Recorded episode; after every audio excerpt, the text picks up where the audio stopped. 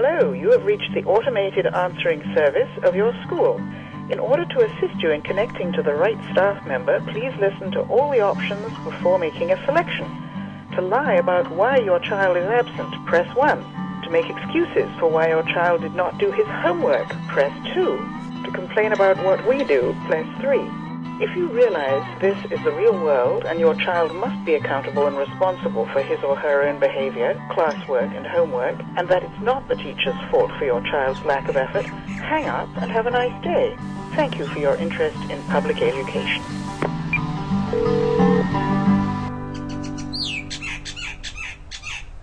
If you want this in another language, move to a country that speaks it.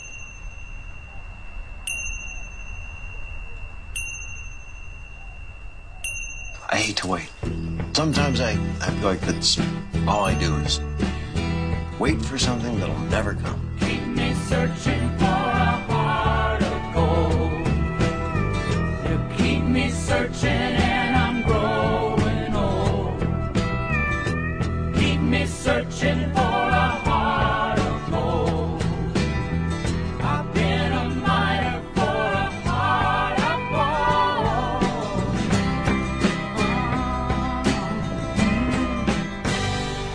Welcome to the Urban Guru Cafe.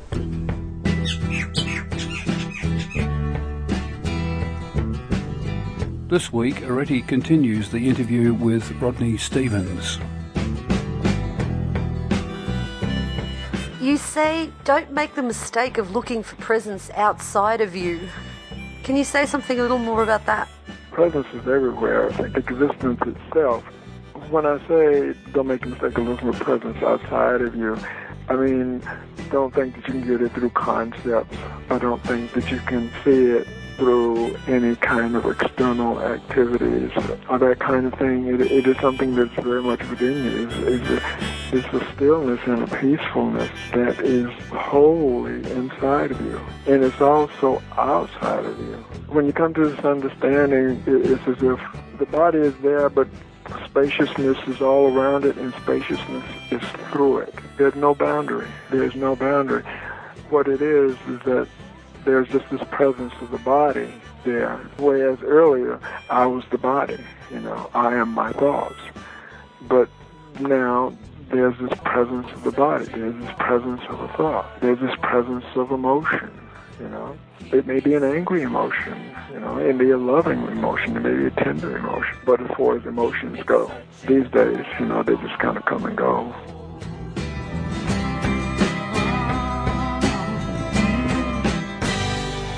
You say awareness is the only I there is. Can you explain what you mean by this? It's probably elaborating on that former point that you made.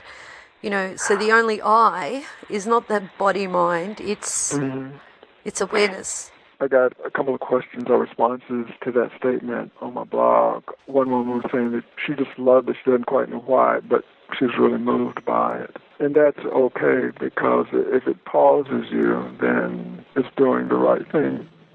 When you really look at it, when you really sit, uh, Phil Bob Adamson says, when you really sit with this and see what is the case, you see that awareness is the only I that there is. Primarily, there might have been I am my thoughts, you know, I am my profession, my bank account, uh, my gender, you know, uh, whatever. And if you really sit and look at this, I'll stand. But if you really just look at this in a fairly even, straightforward manner, you'll see that this I has to be something that doesn't change because this is what you are, and everything else changes. Your, your body changes. You're not always aware of your body. Your body's always changing. The body can't recognize uh, anything. It, it, uh, it isn't capable of recognition. The thought doesn't recognize anything, and so there there has to be something even there that is knowing consciousness. So when you really look at it that way, when you really sit with this and give it some attention, you see that there's this spaciousness, this bare, utter spaciousness that is truly the I that I had been using in reference to my body, my mind, my profession, And all of those things, of course, they aren't the I at all. Awareness is the I. And if understanding is anything, that's what it is. Seeing that awareness is the I. It is the true I it's okay to continue conversations in the same way, you know, using the personal pronoun I, continuing to use that is perfectly fine. I mean, it makes for easy conversation. But to know truly in your heart who you are, that this I-ness is you, then your life takes on a wholly different dimension. You see that you're being lived and that your existence itself. And this existence, this I, is you. This is what you are. So that's what I meant by that, that awareness is the only I that there is. Because if you look at it carefully, you can easily see this for yourself. This stuff isn't difficult at all. And I try to point that out in my website.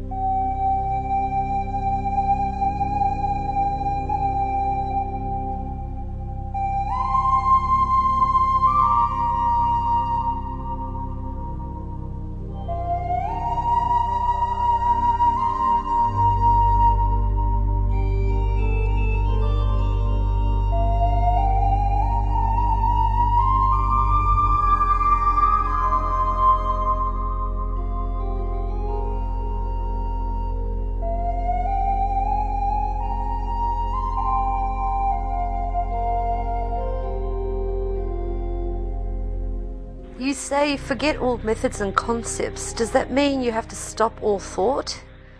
You come to a place where thought stops. I mean, it happens naturally. And that's a very good question. For me, when I came to that particular sentence from John's book, it was just a natural stoppage. I mean, it was indeed a full stop, and there it was. And so the stopping is not so much that you are doing the stopping, it's that you see that you are stopped and you go along with that pause. It's a matter of seeing that you're brought to a stop, and you just remain at, at that stop. It becomes a full stop because you see that you pause by something, and if you go with that pause, if you allow it to really sink in, as it were, it just may reveal its depth and beauty to you. And uh, that's how it was for me when I came across that particular statement from John's book. That sense is all about seeing what is fully present right now. And just, wow, suddenly there it was, something that I had been overlooking. The stopping is important because awareness, even though it's ever present, peaceful, radiant, and all of that, is very subtle. And it is something that essentially is being overlooked. But because it's subtle, I don't mean to say that it's something small or, or minuscule at all. It is existence itself. It is that from which everything else arises. So that's why the stopping is a, is a particularly good way of seeing what is already present. But of course, the stopping can't be contrived, it's spontaneous. Yes, it's spontaneous. Yeah, it's spontaneous. You you don't really have to do anything at all, which is the way it's supposed to be. Uh, there's no one to do anything at all at that particular point, and that's one of the beautiful things that you see. Suddenly, there is just spaciousness itself, and for me, I mean, it was like it just instantly felt like it extended through my body out beyond the balcony into the woods and into the stars and all of that. And it was just like this utterly silent big bang.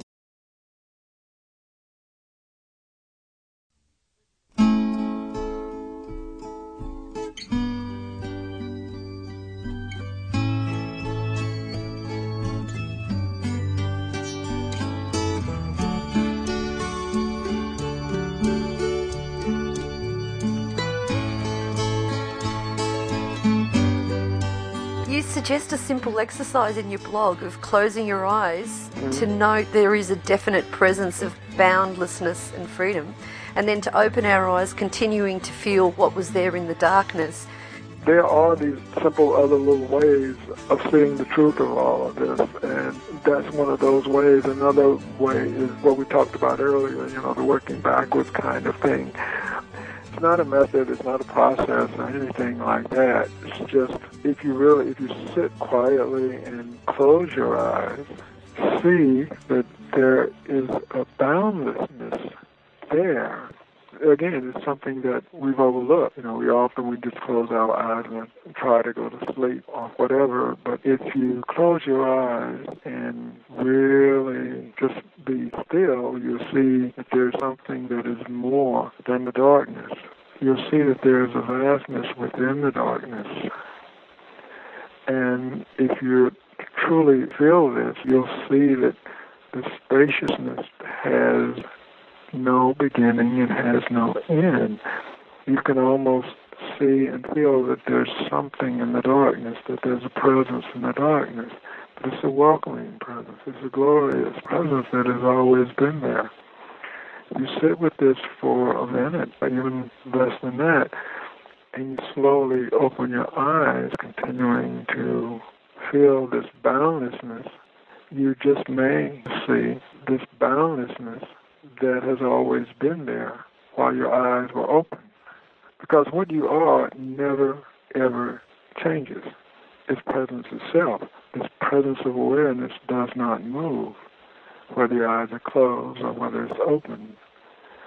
This presence is there. But some people with their eyes closed may be able to discern this a little better than with their eyes open. Because with their eyes open, of course, they're drawn outwardly to things. With their eyes closed, there are a few less distractions. But this isn't something that works for everybody, not at all. No. But for some people, it may be a way of seeing what is presently there. And that's such a simple little thing, really.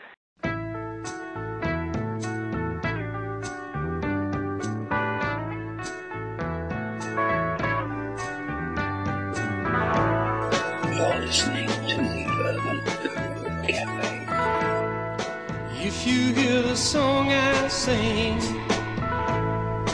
you will understand.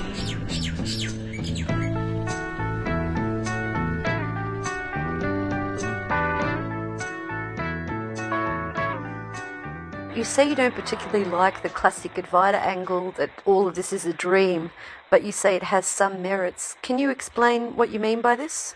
Yeah, events and occurrences happen, but they aren't things that are separated from us. When you see that everything is awareness itself, that these things are occurrences in awareness, that these things are movements in it, that, that, that thoughts, feelings, uh, situations, events, these things are movements, occurrences in awareness. They aren't a dream in the sense that they aren't separated from awareness itself. They are things happening, but they aren't things that are separated from you. I am sitting here, you are sitting there, but there's an identical awareness in both of us, an absolutely identical awareness in both of us. Even though there are differences in the way we speak and our personalities and the food we like and the thoughts we have, the way we like our coffee or tea. Uh, so uh, all of uh, there are all of these things there, but at bottom there's this presence of awareness in both of us, and it does not change. That is what everything is arising from.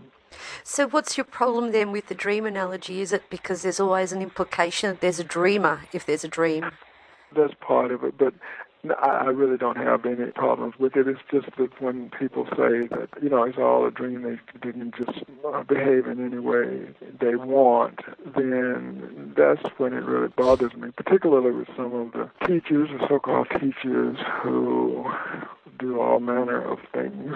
You know, you just toss it off with that analogy. It's all a dream, and you know, I'm just playing out my karma, you know, and that mm-hmm. kind of thing. It's using these spiritual euphemisms to do all manner of things. To be pigs.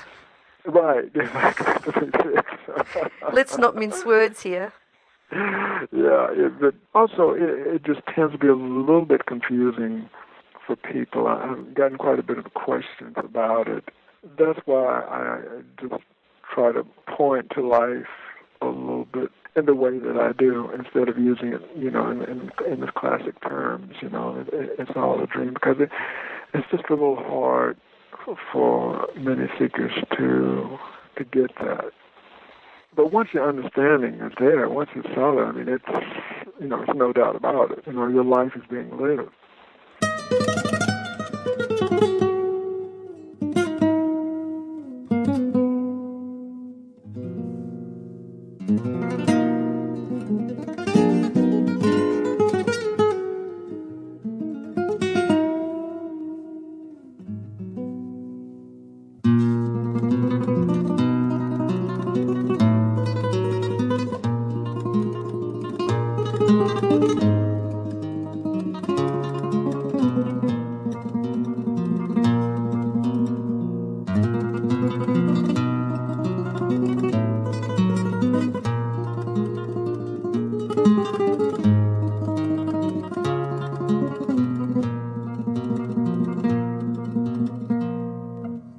say quickly is the only way this can happen, the understanding that is. Can you explain? Yeah, quickly is the only way that it can happen. If it occurs and then it fades, if there is Deepening. Yeah, exactly. Yeah, if there's some deepening, if there's some kind of something that you have to be in any way involved with, there has to be some kind of an assimilation or maintaining, then that's not it. If it's something that you have to assimilate over a period of days or weeks or, or months or something like that until you finally get it, you know, that's not it. Quickly is the only way quickly is the only way that this understanding happens. This is the only way that this so-called awakening happens. It's full, it's quick, it's full-blown. I think I used that big bang analogy uh, a little earlier, you know, it's very much like that. Suddenly there it all is. And all your questions are answered in that instant, after that point after that particular evening, I have not asked John a single question. I have not had a single question. And that's one of the ways that you know that this is the real deal with someone. There are some other ways too. I'm not going to tell you. I'm not going to tell you what they are, but that's one of the things that the person absolutely has no question. All the questions are over. But you know, some teachers will say, and I, I, you know, I could name names. I don't. I have no more questions. You know, so you know they're teaching, but they'll use that little catchphrase like there are no more questions, Yeah. but their teaching is like pure duality. It's it's hilarious.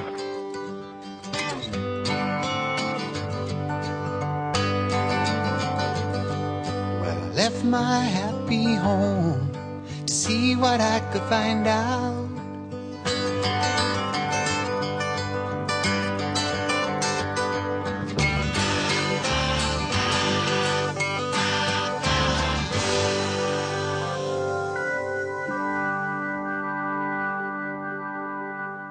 Everybody comes to this differently.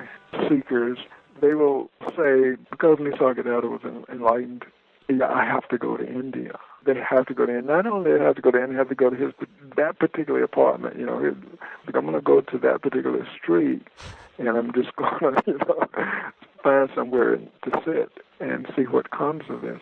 And not only that, I'm going to go and I'm going to sit in the cross-legged position because Nisargadatta sat in the cross-legged position, and I'm going to come to this understanding. So you see, a lot of this stuff becomes merely imitative. It has nothing to do with awareness itself. You know, you can get it just as well in Australia. That, well, Australia is the place to go now. I, mean, man, I mean, man, y'all are y'all are on the map. it's, it's the new India. Uh, but you see, largely what people are doing is just imitating because someone came to this understanding in India and they happen to be sitting in a cross-legged position. They think, well, I have to sit in a cross-legged position, even though we're used to sitting in chairs and we find sitting in cross-legged position very uncomfortable. But we think, you know, we have to do that in in order to get this, you know, quote enlightenment. You see the ludicrous of it. I mean, it is just so funny. I mean, it, it's sad, it's funny, it's unfortunate. But it's- also, Rodney, it's kind of like you said earlier about how we are so accustomed to learning that way in life. You know, that everything else is done that way. We learn to drive because we drive like somebody else. We learn to read. You know, all the things we do are always external like that. And so we're always looking for that external stuff to emulate so that we too can be the same as someone else, you know, and, and see what they've seen. But this thing is completely different, which leads to my final question, where you say that this understanding does not happen for anyone because it's not happening for anyone. And I liked what you said earlier that you can't take yourself on this road. You can't take the I, you know, the body, mind on this journey. Can you maybe finish off on that point? Because it's um, really the main thing, isn't it? There can't be a you that comes there. It's as simple as that. There can't be a you that you take along with you. You've been taking this you, so many of us have been carrying along this you during our very spiritual escapades, and only to find that it's of no help to us whatsoever. It's just a dead weight. You know, whether it's your idea about yourself or whether it's your a concept about yourself that you are this body, that you are very spiritual person, or that you have this concept that enlightenment is something that you have to achieve, and all these ideas and things that you pull along with you, they're absolutely no help to you because awareness is already there. Awareness is already what you are. So if you pause and see the, the magnificence of that, then all this other stuff, all of these other extraneous teachings and, and, and concepts just fall by the wayside. We take ourselves to be a thought, our body, our personality, but there has to be something that is prior to our thoughts and our sensations for us to be able to recognize it. What is it right now that is prior to all of that? That is one of the most potent questions that you could ever ask yourself. And you can pose that question to yourself at any time of the day or night. And why not? I mean, presence isn't sleeping. What is it right now that is prior to the dream I was having? or to the emotion that I was experiencing, or to the itch that I was just scratching. Uh, You're even prior to consciousness. You know, allow yourself to be paused by that because it's truly a mammoth statement, which is precisely why Nisargadatta entitled one of his books just that, prior to consciousness. Discover it for yourself at this very moment that which is prior to consciousness, because that is what you truly are awareness itself. Again, that is what you truly are awareness itself. Full stop. It's that simple.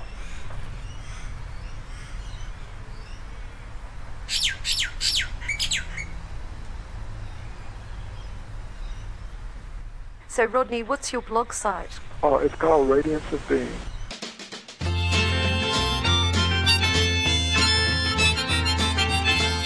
You've been listening to the Urban Guru Cafe.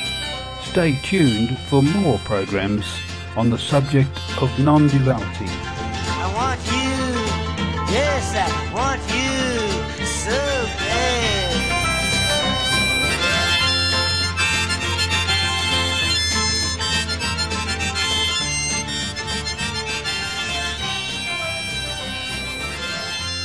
The Urban Guru Cafe is produced in Australia.